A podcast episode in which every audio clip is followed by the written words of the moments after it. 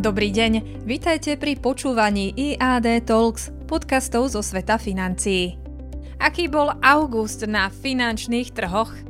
Mesiac august bol pre akciové trhy opäť stratový. Zatiaľ, čo indexy S&P 500 a Dow Jones stratili v auguste viac ako 4%, tak technologický index Nasdaq stratil viac ako 5%. Štátne dlhopisy, ktoré by mali slúžiť ako ochrana pred prudkými poklesmi na akciových trhoch, boli rovnako stratové.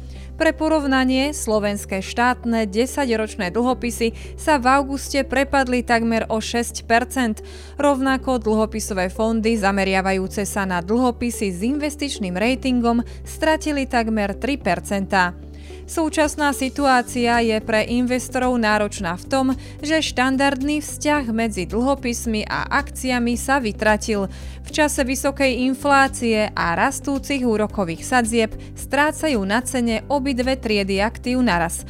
Treba dodať, že pre dlhodobých investorov by mali byť aktuálne poklesy na trhoch skôr príležitosť na nákup pozícií ako dôvodom na paniku. Trhové prepady sa historicky opakovali v priemere každých 8 rokov. Nekonvenčná politika centrálnych bank po celom svete prispela k tomu, že od roku 2008 sme nezažili významnejší prepad na trhoch. S výnimkou pandémie, čo považujeme za externý faktor, sme na akciových trhoch zažívali súvislý býčí trh posledných 14 rokov. V prípade dlhopisových trhov tento býčí trh trval neuveriteľných 40 rokov.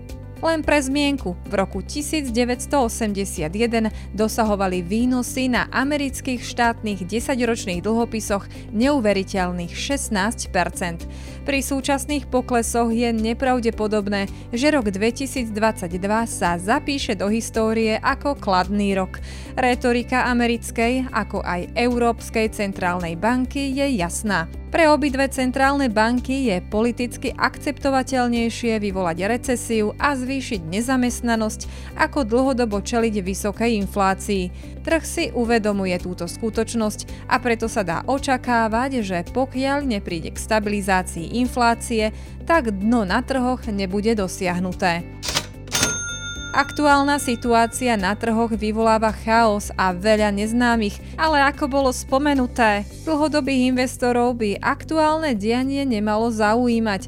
Historicky najvyššie výnosy boli na trhoch zaznamenané práve po prudkých pádoch. Aj keď súčasné poklesy môžu trvať ešte istú dobu, tak v časoch najväčšieho negativizmu sa postupne začnú vytvárať podmienky pre nový býči trh a pre nový cyklus. Tohto týždňový komentár pre vás pripravil Roman Vitásek, portfólio manažer IAD Investments. Počúvajte nás aj o týždeň.